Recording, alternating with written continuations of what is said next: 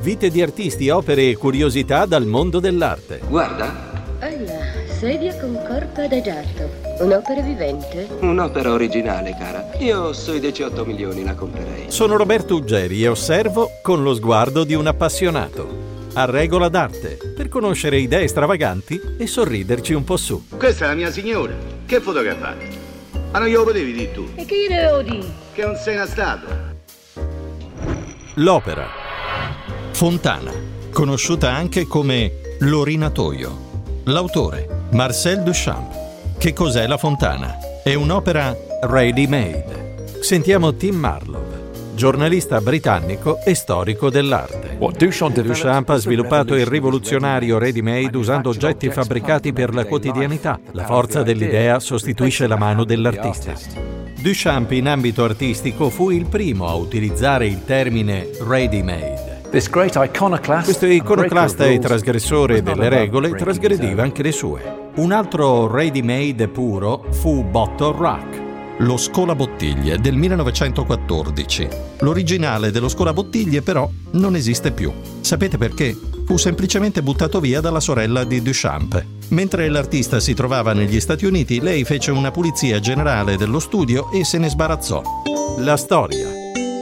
Secondo un'interpretazione, la fontana venne realizzata quando Duchamp acquistò a New York un comune orinatoio modello Bedfordshire. Giunto nel proprio studio, l'artista ruotò di 90 gradi l'orinatoio e vi scrisse R. puntato, Mut 1917.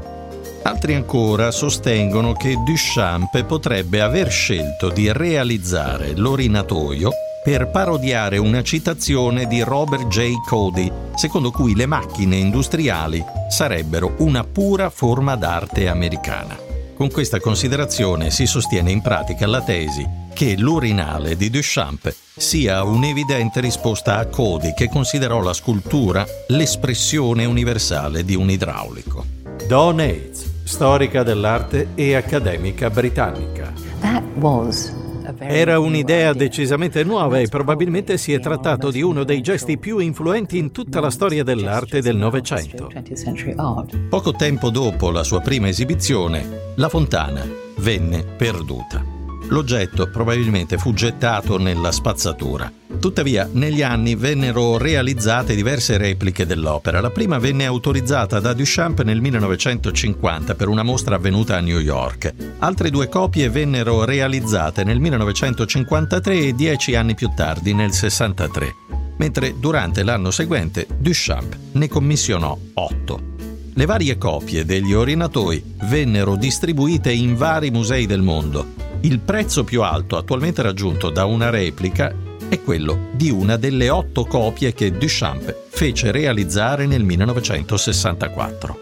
Il suo prezzo è pari a 1.700.000 dollari e venne acquistata tramite le aste di Sotheby's nel 1999.